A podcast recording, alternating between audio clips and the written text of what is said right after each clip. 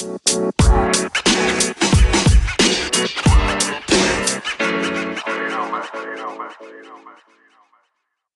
think recovery is a really special thing, and many of us need it.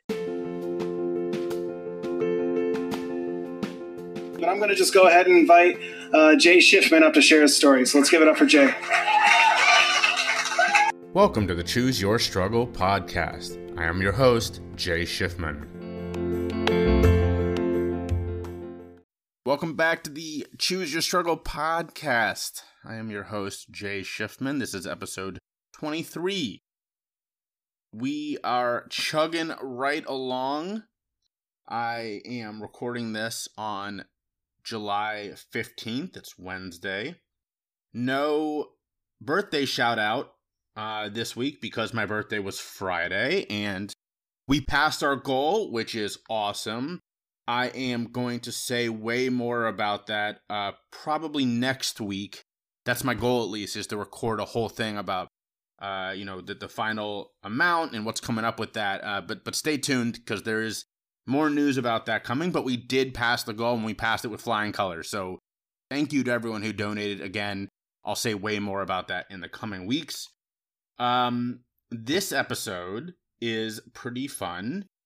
First, uh, about the shout out.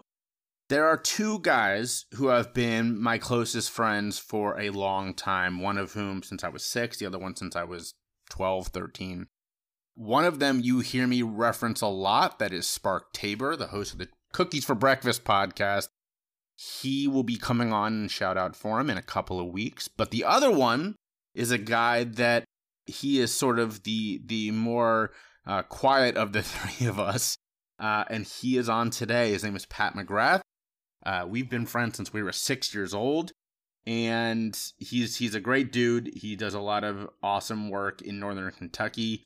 You're gonna hear from him today, so that is very cool. You know, I really appreciate him giving his time, and he had some really interesting things to say. I wish I could have played more. In fact, the shout out's a little longer this week because he had such cool things to say. The interview is with a guy that you may have heard of may have heard of. His name is Greg Nance. a year ago, an American completed a challenge that is uh, very hard to do, and that is the seven marathons in seven days on seven different continents. That American was Greg Nance. Pretty incredible. I've run a half marathon and I'm good. That's I am okay not running a marathon Greg did seven of them in seven days on seven continents. He's in recovery. Uh, he speaks about that often, and we got connected because someone said, you know, you guys would have a lot to talk about, and we did. Uh, really fantastic interview. He's doing some really cool things, and he's got a great story. So you're gonna love that. Keep reaching out. Keep uh, letting me know what's working, what you like, what you don't like. Appreciate the reviews that are coming in and the shares. Special shout out this week to a former guest, uh, Hoodie Time, who has some new music out that is awesome and uh, has been has been promoting our conversation sort of wrapped up into his brand because uh, the new song is truth it's calling you know for for more honesty for more openness and uh, you know he talks about how look i do that check out this interview I did for this podcast. So, a uh, huge shout out to my dude Hoodie Time. Special shout out to last week's guest Sarah Cornenblit who shared this thing all over. Uh, she started her own podcast. You should definitely go listen. Those of you who are sticking around, who are fans of hers and learned about this podcast because of her, thank you for coming along. And special thank you to Sarah for for the promotion. Keep it up. Keep sharing. Keep reviewing. Keep um, reviewing all the things. Keep reaching out over social media, over my website.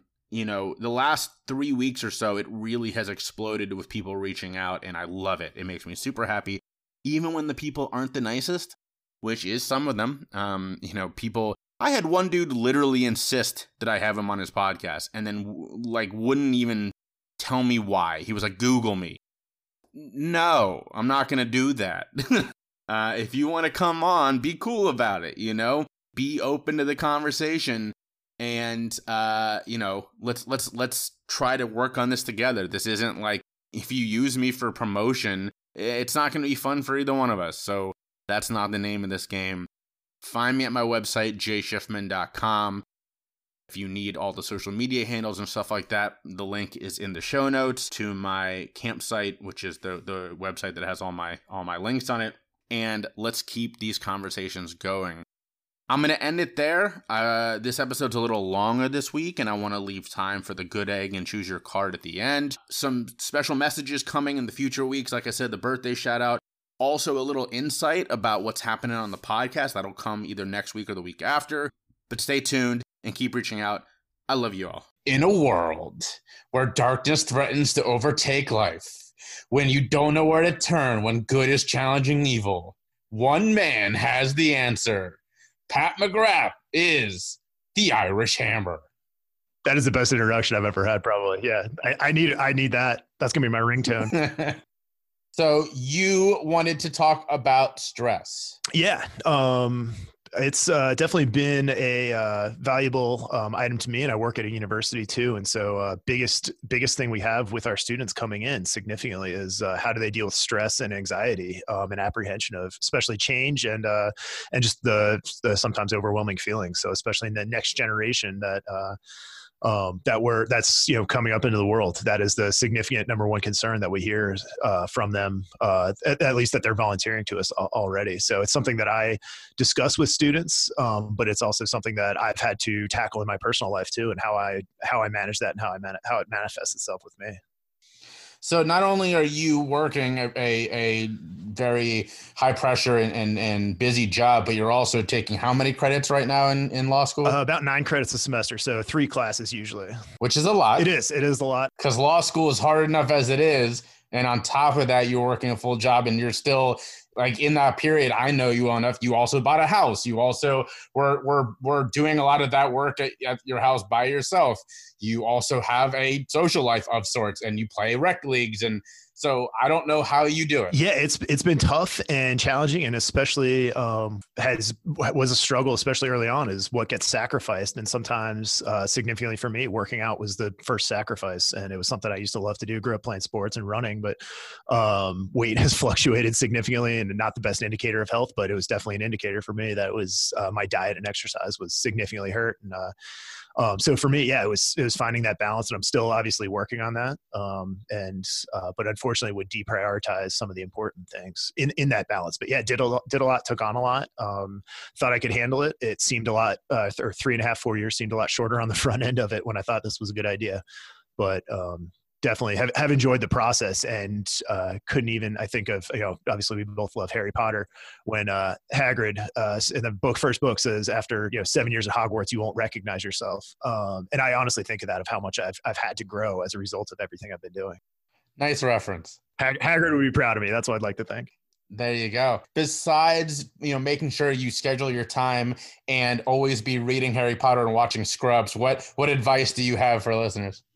So yeah, absolutely. Recognizing um, the the balance and what what's your de stress. For me, it used to always be just go for a run, um, and then kind of got out of running. Uh, but you know, figuring out a way to work out. And I've been jokingly saying I've I've been enjoying the uh, the isol- self isolation uh, a little bit too much probably. Uh, but for me, it, it, made me check in with myself on what I was enjoying about my work life, what I wasn't enjoying about my work and school life, um, and the what being at home and working from home allowed me to do was structure my own time and have take more control of my own time. Uh, but then also prioritize for me, working out and being active is vitally important. So for me, it's been that.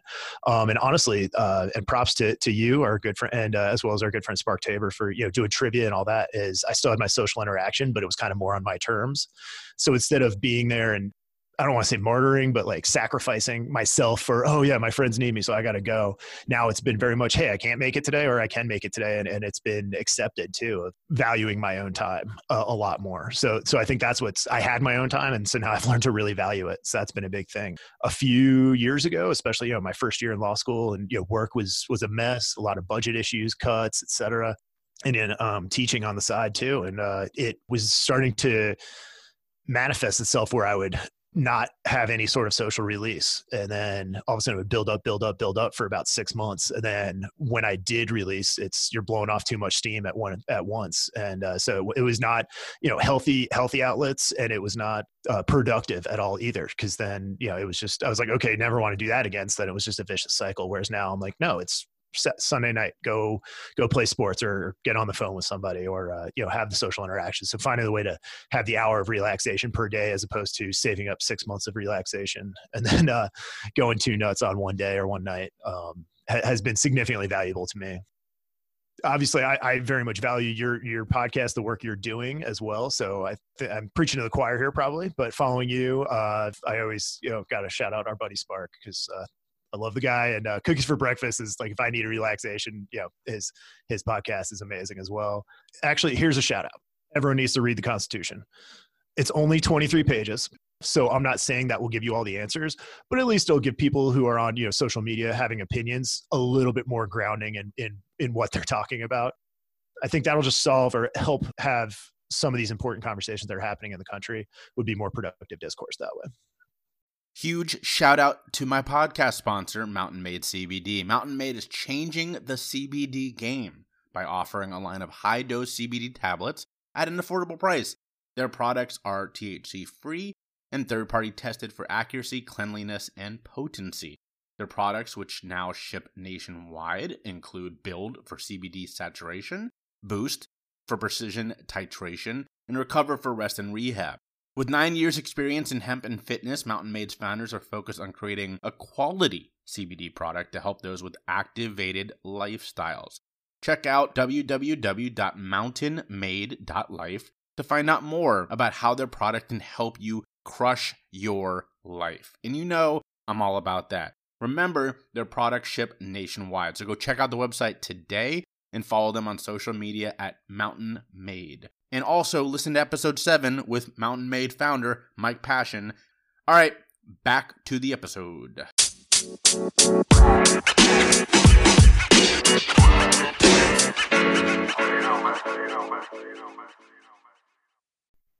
Jay, I'm excited to take part here. Uh, my name is Greg Nance.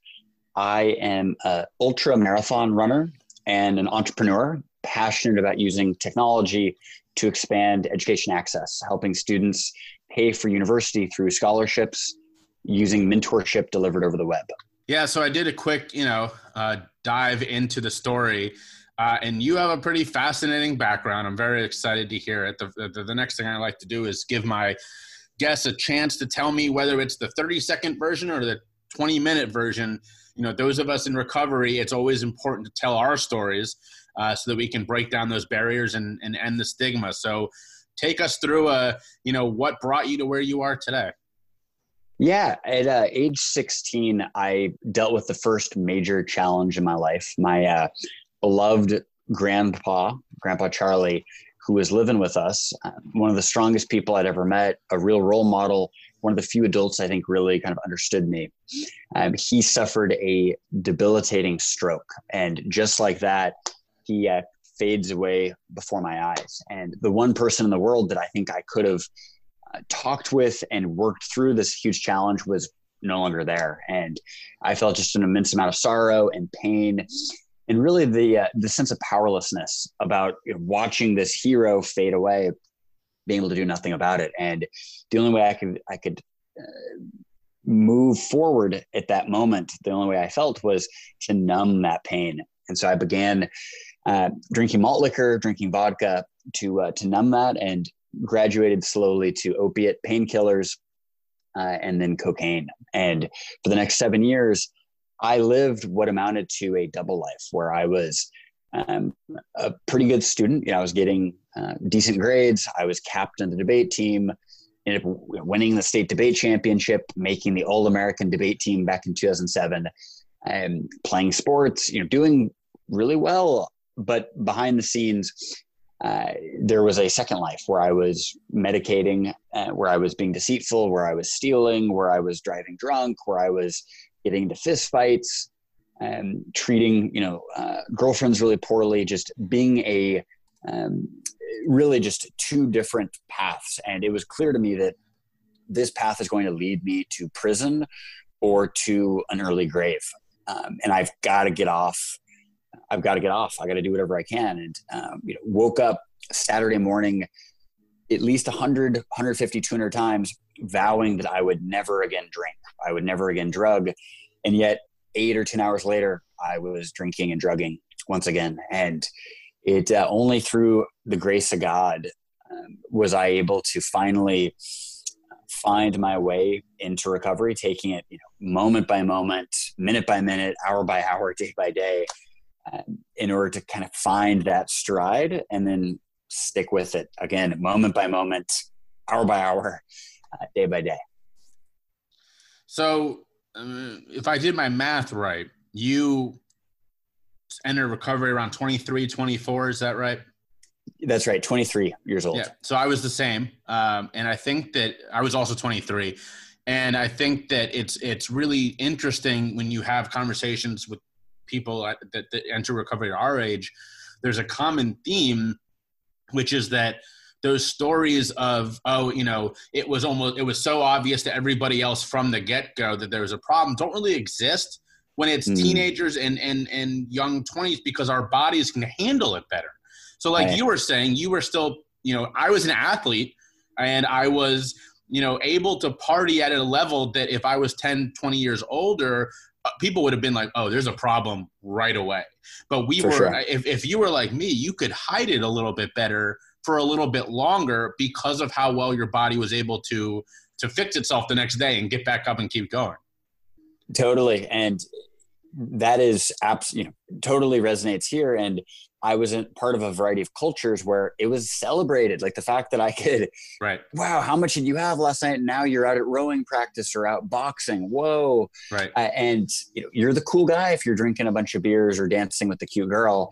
And where in reality that's you know it, it's really a fast track to to nowhere. And you're going to just run into a brick wall which um, happened to me a number of times but I've got a thick skull. So it took mm-hmm. learning the lesson a hundred times to finally realize, hey, like I've got to work through this and get past it. So you enter recovery at 23, and you know, as my listeners know, because I harp this point time and again, not only on my podcast but when I speak, that entering recovery is not the finish line; it's making it to the starting line. So, talk about a little bit what the next you know period of your life looked like now that you were finally able to start moving forward? Yeah so i uh i took those first steps um, kind of cautiously because I, I, had actually i'd made it to, to 40 days twice before. I am a uh, i'm a follower of jesus and for lent uh, twice during college i was like look i have to give up alcohol because i know this is just like this is screwing up my life I had made it to 40 days twice, and then on the 41st day, both times, uh, relapsed spectacularly. Um, and so I didn't trust myself. So in those first days, I was hoping it just wasn't a mirage and that I was actually uh, making progress and I was actually moving forward. Um, so that um, that was kind of in the back of my mind, just like a lack of confidence that I can actually do this. I had a lot of anxiety. I was dealing with depression at the time and I was also really lonely. So I was in England as a business school student, far away from you know my family, far away from the friends I'd made during uh, during college, and the substitute for alcohol in order to like deal with the nervous energy was running. And so I strap on my running shoes, and I got into a daily jogging habit where I would go out, kind of cruise around, and I found that that would help me put away some of the anxiety and some of the feelings of sadness and loneliness and despair at least for the next 24 hours and then i would do it again. And so kind of built a ritual around that and uh, that paired with like journaling meditating reading my bible and then uh, uh, you know i had to stay away from the pubs and the bars which is even harder in england We're like that's just a big part of the culture. Um, and i uh, basically stayed in i'd have like a friend over we would like make dinner or something have tea watch a show or something. So really to try to like get rid of the temptations, which were, you know, I was very temptable, particularly at that age, and substitute the bad habit for hopefully a good habit. And then, you know, my, my buddy Babak, who's a Baha'i, uh, he doesn't drink due to spiritual and health reasons. We then were able to build a really wonderful friendship, drinking tea, having nice dinners together. So um, that was my early formula and very much the start line. Um, and I think I'm still at the start line. I, am 3,000 days uh, sober now, and yet every day you got to fight the battle anew. And so I know I'm in. You know, this is the first inning. It's the start line, and I want to live a life free from uh, those vices. And the way you do that is a moment and a day at a time. So as as you've hinted now a couple of times, you've lived all over. You know, we I've been on a couple of podcasts um, in in one in in Africa, a couple in in um, Australia. The the ideas around drugs, the ideas around use, the, the ideas around misuse are different everywhere. Mm. Have you, when you've lived all over, have you found other places that have been more accepting or more supportive of the in recovery lifestyle or less? I mean, what is what has that been like for you? Yeah, so I've actually I've lived in China for the last seven years. Um, I'm just back in the states now due to uh, COVID, and the Chinese have a, a kind of an even more extreme view toward alcohol, where in order to do business with someone and or like build the trust and the bond, you need to drink a lot of baijiu, which is like the Chinese vodka and it's seen as like totally bizarre if you don't drink. And in fact, if I were a Chinese national uh, or Chinese heritage, I would be ostracized by not drinking. Um, and it would just be like bizarro that you know you're not drinking. What's wrong with you? Because I'm American, because I don't look Chinese, they are willing to kind of give you a pass. And especially when I share like, oh, I'm a runner, and I'm you know in order to be the strongest runner, I don't drink. People are they're still probably somewhat you know what's up with that though they uh, at least pretend to acknowledge and be cool with it. So, th- yeah, very kind of extreme view toward drinking, especially in the business context. Um, done a little bit of work in Russia back uh, after business school, and it's even more extreme there. Where if you're not uh, drinking, it um, it's almost seen as like you're kind of cowardly or you're you're lacking courage or conviction.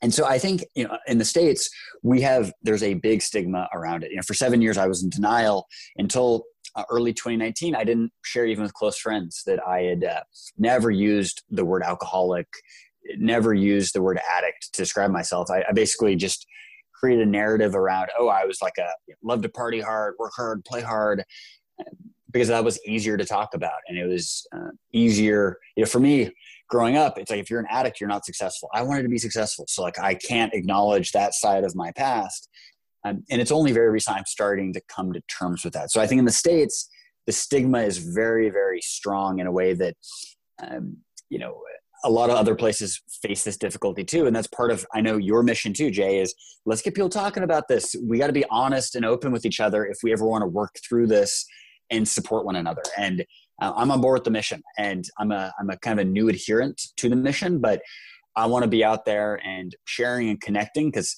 I needed that. And now that I have that in my life, it's all the better. And it's, it's one to move forward on. Well, and that leads perfectly into my next question. So thank you for that. You know, there are there are two big days for people in recovery, uh, and that is obviously number one when you make make it into recovery. That's the biggest. But now we're starting to see that there's a second big day and that's when you start being honest about it that's when you start being open about it you know, like you it, it took me five years and it only was because someone literally begged me and said i think you have a great story to tell please do this and i, I have a story i tell all the time about how i said no four times uh, and, and I finally did it, and it, it set my life in a completely new direction. And that's a common theme. People, I mean, you, you're you're telling something very similar so why did you, or what helped you over that hump? What helped you break through that stigma wall and decide I need to start telling this? It's a it's a good thing to be open about being in recovery. Yeah, so I'll take you back to February 2019. I, am an ultra marathon runner. I had just run seven marathons in seven days on seven continents. Uh, the peak of my you know, athletic career, literally flash bulbs at the finish line my beloved hometown Seattle Seahawks are emailing me for an interview. My friends are blowing up my phone, congratulating me. I should be on top of the world. Um, and yet I feel, I don't feel that way. I feel I'm in pain, uh, both physically, my legs are like on fire. My, uh, I feel lonely. Uh, you know, I, I uh, had been training for this for like two years. I most wanted my now ex girlfriend to be at the finish line. She's not there. And I just feel like totally empty. And it's like, this is what this is. Like, this is what I've been training for and working so hard for for two years. I get to the uh, hotel, and actually, I, for the first time in years, I try to score opiate painkillers. Um, I I know what will numb this pain. I'll just go fly in the clouds for a few hours. It'll make everything better. Uh, was the mentality, and it was only the next morning I wake up and it's like, wow, that was a weird nightmare. Like I was trying to get you know trying to score. Look at my phone was not a nightmare. I tried just a few hours before, and that was the first time I could be honest with myself that wow this isn't just something I did when I was like, you know, really young and really dumb. This is something that's still going on. And I'm still fighting the battle each day, even when I don't want to acknowledge that. And I felt, um, you know, I was ashamed about that. I was felt embarrassed about that. I felt guilt about it. Um, and I also acknowledged, hey, like, there's a new reality that I need to come to grips with. And I started sharing with uh, close friends because I just needed an outlet to talk about. And the, the specific moment to your question was sharing with a good buddy in Shanghai, uh, American business guy based in Shanghai. And I uh, shared, hey, here's why like I don't drink, and here's what just happened with you know this deal in Miami. He starts crying, uh, and this is a dude who I'd never seen cry. You know, he's like one of these macho tough guys, and you know I'm like, whoa, like why are you crying? And he uh, tells me that, hey, you know, the brother that I never talk about, my brother's back in jail for robbing people to fuel his meth habit. What? I thought your brother was just some slacker, you know, working on dad's business. I had no conception that your brother's been dealing with this for years, that your family's been dealing with this for years. That is what the stigma does. You can't even be honest and open with those closest to you that was the the aha moment for me. It was like, wow, like I I need to get out there because conversations like that with my buddy and I, um, he has a, a, new appreciation for me as a human and my kind of three dimensionality, and me with him. And now I can be a much more supportive friend, and likewise. And what I've realized from now having this conversation a few dozen times is almost everyone has dealt personally with the demons they have a sibling, a parent, a partner, a child, a colleague, someone in their life that they love and respect that needs that help and support. And yet we're not being honest with ourselves or each other. And it prevents us from actually moving forward and being supportive. And this really, it's life and death for a lot of folks. If I hadn't had the support network that I did, you know, I, again, I think I'm in prison or an early grave. And I want to be, you know, one of the sparks to help other people find their path, whatever that path looks like uh, I think recovery is a really special thing, and many of us need it. You know, one in seven Americans are dealing with alcohol and drug addiction, and it takes those of us that are finding our path. I think sharing it and helping others to then find theirs. Yeah, that's um, really well put and a beautiful story. And you know, I hope that your your buddy's friend is getting the help that he needs. And you know, I, I as someone who also has had those moments, you you don't forget those moments you don't nah. when you when you tell someone or or conversely when someone reaches out to you and said and says I don't you know I've never told you this or whatever but I need your advice because either I or my friend or you know whatever the case is I'm sure you've had those moments too. Everyone in recovery has that speaks out about it that someone just goes I don't know where else to to turn and you can be that that person. And you, you, don't you don't forget those moments and those are the fuel that, hey, that keep you going. Big time. Yeah. So part of that is is and, and we're, we're gonna we're gonna get a little weeds here for a second is you said so you are sober stone cold sober right, By, right. Or, or, i'm sorry i have to clarify because my listeners know there's a couple different definitions. Your aas are, are you aa's definition of sober? Um what is aa's definition of sober? So you allow you can have coffee cigarettes like that kind of stuff Yes, I, have actually got a cup of coffee right here. So yeah, I'm I'm, I'm definitely on the caffeine train still. Yeah, so. man, I'm with you. I the people who cut out all of it, like cut out the yeah. cigarettes. I I'm I'm with you on that one. But cutting out coffee, ooh. are you crazy?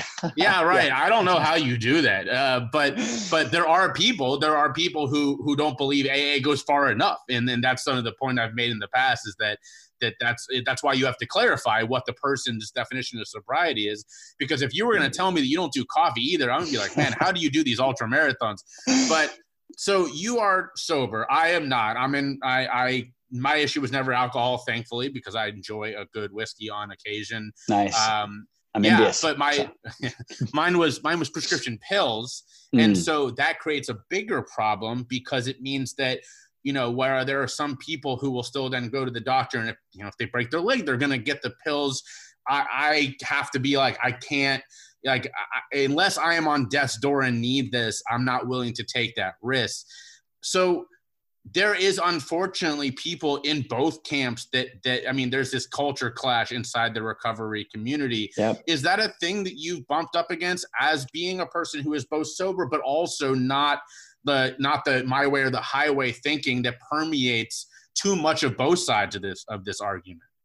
Yeah, well, hey, I uh, I appreciate you sharing that, and I, I empathize. I, um, you know, I never had as consistent of a supply to get as deep into opiates as as others. Um, you know, we would steal from one of my friends' dad, who was a doctor and had just a, a loaded medicine cabinet, and uh, yeah, I would steal from him. Uh, that's how I would basically score and then sort of hoard that. Uh, but I would run out you know, within a couple weeks or a month, um, and then go through a couple days withdrawals and just booze up to, to fuel that. So it, uh, for me, I have tried to sort of rehabilitate myself with, with pills. So I do like a daily vitamin, which obviously is like good for you. Right. Um, I also do ibuprofen, which is probably less good for you. I mean, there's the jury's out about that. Though from like I run quite a bit, 100 miles a week, and so to control inflammation, you know, I have dietary, try to have like a low inflammation diet, and then occasional ibuprofen when I'm feeling like sore. And that's one where I try to watch myself, and you know, I max out at two um, per dose. Um, try to stay always under the controlled amount, and I haven't injured myself to the point of needing you know prescription painkillers though like that will be probably an awkward conversation with the doctor like hey here's a little bit of you know, my past. I want to be extraordinarily cautious on this. Um, and i don't really even know the protocols for that but that's how i'd um, you know try to be honest uh, about it and to so that you're kind of safeguarding yourself. Um, but to your your broader point in the question i think really every one of us needs to define um, our path um, as we get on it to figure out what uh, what path makes most sense for us. And so, like, I'm envious that you're able to enjoy a good whiskey on occasion because that's awesome. And I wish I had the fortitude to do that because I liked whiskey too, and it was great. and the first one or two are awesome, and then like the fifth or eighth are less awesome. And so that that's my problem, right? So, um, uh, and so for you, kind of finding that path where hey, like an occasional whiskey is delicious. That's that's that's great. Um, and I, I wish I could do that though. Um, I'll stick to coffee um, and fruit juices as, as a couple of my vices. Um, that, uh, but yeah, that said, I think that each of us needs to define that. And if you can work with a sponsor or a healthcare professional or trusted friends and advisors that can help you think through what that path safely looks like for you, uh, that'd be my recommendation um, so that you do it safely. Well, and you make a really great point, uh, sort of a broader point when you talk about the ibuprofen use. It's all about the mindfulness of, aspect, right? I mean, I can have a, a whiskey or or two, but I, I know, okay, I'm not having that third. And if I find that I've had a drink like three days in a row, I'm taking three to four days off. Hmm. I don't know that that's going to trigger something. I don't want to take that chance, and it's not worth it to me. You know, so it's that mindfulness, like you were saying, that you can have an ibuprofen, you're going to be fine. You can have two, but you're not willing to go beyond that because you don't know and you're not willing to take that risk. Big time. Yep. Well said. So it's that mindfulness piece of, of being aware. And that's such a big part of recovery. And that is just like you were saying, is figuring out your own path, but making sure that you are aware of your path and Mm. being sort of in touch with that. 100% and too often we can fall into you know, either dogmas without really questioning it or uh, you know that's there's its own challenges over there. And then there's the second group which is i'm just going to keep on living this destructive lifestyle and hurting myself hurting loved ones. And um, you know for some folks maybe a more dogmatic very strict path is is the way because otherwise i fall off. And we each need to kind of think through that. I think mindfulness that's a great uh, kind of mantra around all of this So let's use that as a shift. You you are a long distance runner, yep uh, and as you said, um, you I, I, knew of your story. What's what's funny is I knew the, your story before I knew y- you. Like I I had everyone. I, mean, I don't say everyone. A lot of people have heard the story about the guy who did the seven marathons in seven continents in seven days. Like that was a headline story. What was it? Two years ago? You were saying last year? Yeah, year and a half. Yeah, yeah. Right. So, so you know, this is a question I ask people uh, that that get a lot of that focus. And I've had musicians and and stuff like that on.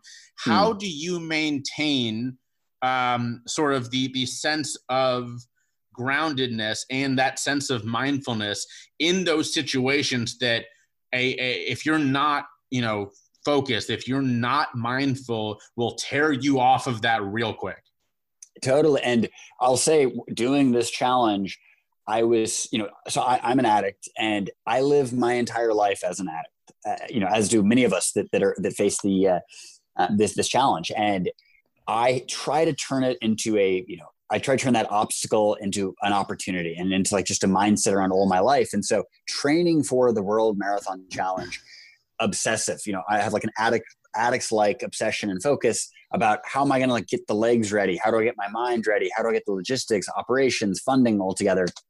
And I was really good at all of that, right? But I lacked the mindfulness where, you know, I was dating this really wonderful woman. And over at a certain point, she asked, like, "Hey, are you dating me or are you dating running?" And like this this challenge, uh, right? And that ends up it destroys our relationship, which was a huge bummer and like you know overwhelming. Um, I'm running a business. I'm a CEO of a startup company, and yet like my obsession shifts from like building this business and being the best employer uh, and the best boss I can be into the best running addict. And ooh, you got to be careful because if you're not mindful, so much of your life can kind of get wrecked as you pursue this big goal, um, as obsessively as I as I pursued it.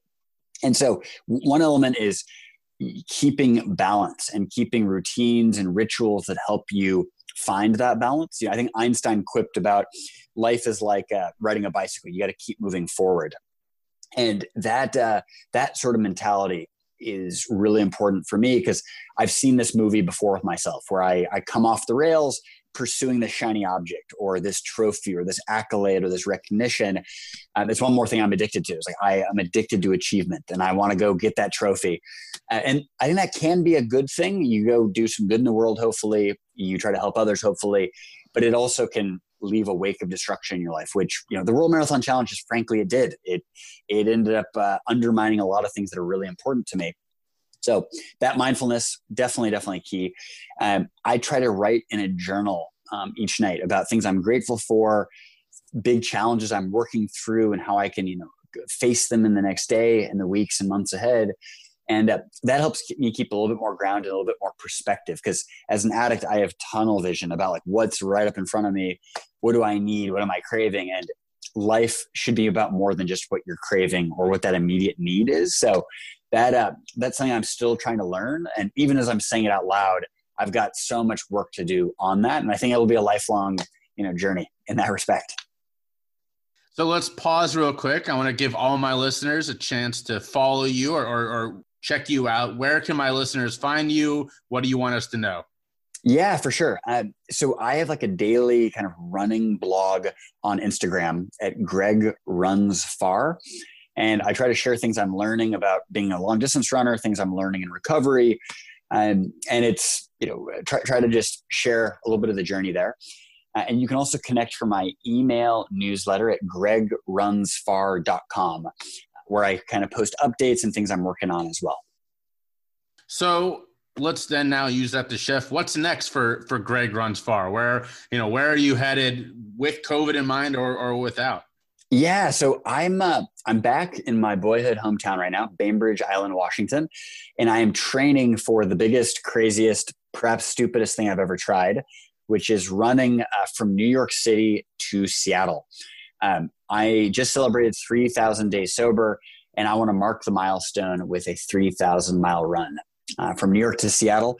And the part that I'm actually most excited about, I'm partnering with a filmmaker named Sarah Shetsky, and we're going to create a documentary about not only this run, but more importantly, about the stories of addiction and recovery that we meet along the way. And so we want to tell stories to inspire folks that overcoming addiction is a marathon, not a sprint. I love it. So let's uh, logistically, how do, how does that work? How do you run from New York to Seattle? yeah, it's it's a big one. So um, I'm going to be averaging about 40 miles per day, and in order to kind of keep that pace over the 70 plus days, I have an amazing support team. And so we're going to have an RV where I'll have kind of nutritional needs taken care of, where I'll sleep each night. That's where we'll actually do like route planning and navigation, and where our film team will actually be hanging out during the day as well. So immense amount of operations and logistics and uh, those that know me or that have worked with me know that i'm not a detail guy so i've got a great team luckily coming together that's going to be working on each of those elements and when are you leaving how, how you're in you're in you know uh, near seattle right now how are you getting to new york what are you how's that going to work yeah so we were initially planning for a september start though with covid pandemic um, I don't think that's going to be safe yet, just given all like the models I'm seeing of and new surges and spikes. So it uh, most likely this is going to get pushed to spring 2021 after we've got a vaccine. Though I am my mentality is look, I'm controlling what I can control. That's my training, that's my attitude, that's my diet, my sleep, and then there's so much outside my control. And I, you know, I want to i want to use this run to hopefully uplift people to give people a spark of inspiration uh, and i don't want to be a carrier for the pandemic while doing that and so um, yeah want to be mindful again i love this be mindful about how uh, how we approach that uh, as we go so how are the how are the stories how is that part going to play into this are, you you know are you inviting people to join you on the route i mean what's what that what's that going to look like yeah, so part of this is going to be pure serendipity. So like I'm literally I'm running across I love like uh, you know Denny's. I love diners, and so I'm going to be jumping into like IHOPs and you know local spots. I'm having a breakfast. I've got one of the uh, camera people with me, and you know maybe a young lady, an old man, you know somewhere in between comes up and is like, "Hey, what's up with the camera?" We start chatting about, "Hey, here's why I'm running across the country," and my aim is to actually capture you know, these serendipitous moments and just these uh, incredible people that have incredible stories as we're going across. And uh, that paired with, you know, I want to do school assemblies with kids to share a little bit of my story. Uh, hopefully, some like community groups. I want to uh, kind of keep the faith strong. So Sunday morning services, uh, when churches reopen, and so all of this kind of collected together. And then we have a production team, and we want to identify some really, really amazing stories before we set out as well. And whether it's like a survivor circle in Cleveland or a city council member in Gary, Indiana, uh, youth leaders in Chicago, you know, so that way as we do the run, we also have some really cool programs and really awesome folks that we're able to meet too. So then, for people who are interested, you you know, I'll give you a chance here to shout out again where to find you. You know, uh, just a very broad strokes. Are you you know how are you gonna get from New York to Seattle? What's the route you're thinking of of doing? Yeah, so it's basically like due west. So I start, I run through uh, Manhattan and then through uh, uh, Pennsylvania, getting through West PA into I think it's Ohio, down through Indiana, and basically want to do this as efficiently as we can while hitting a few of the the big cities too um, as we go and so yeah it'll be kind of under lake uh, lake michigan and then sort of due west we're planning to go through standing rock reservation in uh, south dakota and then sort of head north by northwest um, straight west so, you know, as a, I run, not nearly to the extent you do. I mean, you know, me running to your running is go karts to NASCAR. But what what do you? How does your what what is going on in your mind when you're running that 39th and 40th miles? I mean, I couldn't do it. I tell you that right now, both physically and mentally. But like, how? Where are you during all of this? Well, the first thing I'll say is that the first mile is actually the hardest. Like for anyone that, that wants to get out there, um, it's the first mile that's the most difficult. Once you actually lace up your shoes and you've committed to, hey, I'm going to go get a run in, um, you were already half the way there. Um, you know, I ran 41 miles yesterday uh, on a training run. And th- during the 39th mile, I was thinking about, hey, like I'm hungry. I'm going to have a really, really delicious lunch, uh, number one. I um, when I need a little spark, I've got playlists. So I'll throw on some good music. You know, I have a terrible taste in music, so I'm on like top forty stuff, uh, and I'll spice that up with some Led Zeppelin maybe, or some Beatles or Stones. Um, uh, and then yeah, I have audiobooks I download too. And so I just finished Russell Brand's Recovery, which is a wonderful book. I was expecting pretty good. This was this was great. I love that. I love history. So I, I as soon as I'll take my mind totally elsewhere. But I also love working through a challenge that I'm facing. And so, you know, I'm a business owner and there are a lot of challenges day to day to day with how can I be the best leader I can be? How do we expand our business? How do we take care of our people? How can we deliver a better service? And a lot of those questions need just hours of thought and just you know brainstorming and riffing and thinking and a long run is a wonderful place where there's very few distractions. Yeah, I put my phone into airplane mode and I just think about big questions. And oftentimes I'll get back to my desk after a quick shower uh, and I will quickly type out the ideas I had into an email or into a little memo. And then, you know, boom, that big challenge is now we've got some marching orders for how we can do the best job we can do. So we always finish with the same two questions. Uh, one of them you've already mentioned a little bit, which is is uh, your personal self care habits. Um, but if you distill those down into just a couple actionable tips for my listeners, that'd be awesome. And then number two is you know we, we give you a chance to shout out where people should follow you but this is your chance to say all right these are the people that inspire me yeah 100% so on the self-care front uh, the, the single like keystone habit for me is eight hours of sleep if i'm getting good sleep like everything else is better my anxiety my depression tend to stay at bay or at least are minimized i have more energy i make better decisions with diet I have more willpower. It's like things are better when I'm sleeping eight hours. And if you want to see like a human gremlin, see me at four or five hours of sleep. And so it really makes a massive difference. So, um, I highly recommend you know tweaking your lifestyle, trying to get to bed earlier, and pushing your calls later in the morning. So my first calls are generally 11 a.m. so I can sleep in if I get to bed late. And if I get to bed early, great. I have a couple hours of you know, time to do some solo work or some training to get things going. Um, the second self care piece is stretching. I love feeling loose and limber, and it's hard to do that when you're running you know, 100 miles a week. So I do a ton of uh, stretches um, and a lot of just like big circles with my hips, with my shoulders, with my knees, with my ankles, uh, before kind of bending and leaning in uh, in all directions. And so that keeps me feeling youthful um, instead of feeling like an old man over here. So I uh, I recommend the stretching too. As far as inspirations go, so I'm uh, I'm rereading the Gospels right now. I find just a lot of uh, kind of meditative uh, wisdom in just rereading uh, God's word there. So, for those that are uh, believers or just looking for some beautiful philosophy, I find the uh, the Gospels, the Davidic Psalms, and the Book of Daniel to be just go tos that I'll, I'll cycle back through.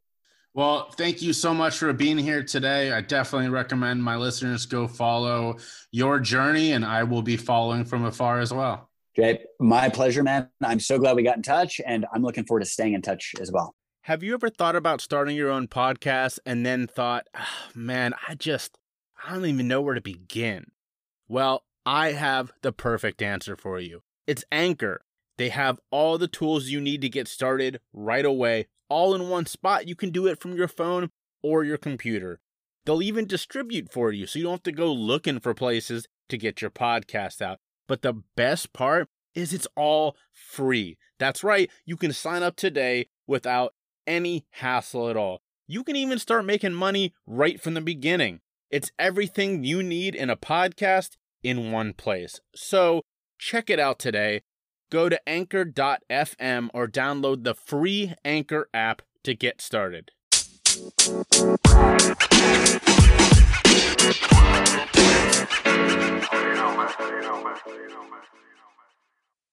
All right.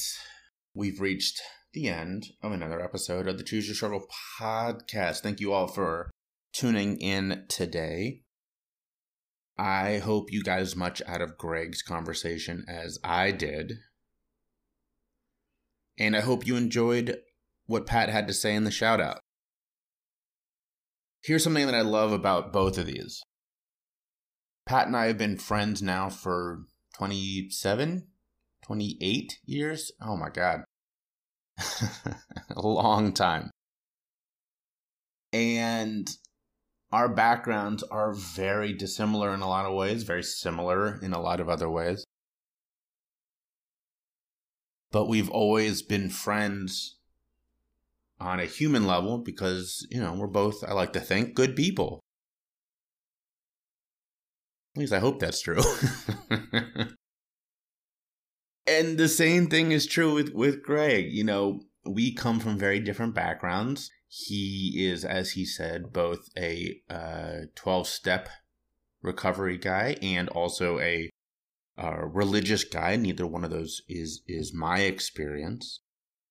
But we have so much in common in other ways, and we're both fighting for a bigger issue that that really brought us together when some of the things that are different about us could have could have separated us. So those kind of conversations give me hope. Those kind of friendships give me hope and uh, I hope you you all have some of that as well. You know, uh, it's easy to get separated, and and there's reasons we sh- should be. You know, um, you know, when I think about all the work that we're doing around, well, you know, from racial justice to criminal justice to civil rights.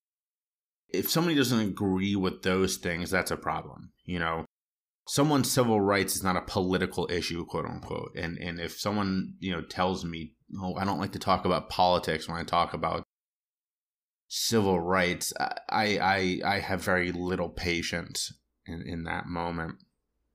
But there are other things that are not nearly as causeworthy to separate us that bring us together, that we can find ways to come together around. And, and the positives that are just as important that we all agree on, or, or in, I'm saying in this setting that we agree on to bring us together. And I hope you heard that in Greg's and my conversation. I hope you get that from this podcast. That there are things that even though, you know, the, the recovery community is a very big tent. And, and I hope that you hear that there are ways for all of us to come together in that that tent, even if we have different experiences. Without further ado, we're going to do the choose your card. You've heard me probably playing with them. Today's card pack is the Believe in Yourself card pack, as always, brought to you by Blurt, the Blurt Foundation. Check them out. They're incredible, and they don't pay me to say this. That's how much I love their work. Today's card from the Believe in Yourself card pack. This is a good one. This is this is important this is really important for what I have to say next as your good egg. Our mistakes are our teachers, not sticks with which to beat ourselves. Mistakes teach us what we might say or do differently next time. They allow us to grow, learn, and move forward. That's pretty great. Let me let me tell you why that's so important. Today's good egg is I want you to go check out some friends of the podcast. It's a it's a another podcast. It's called Leaving the Valley.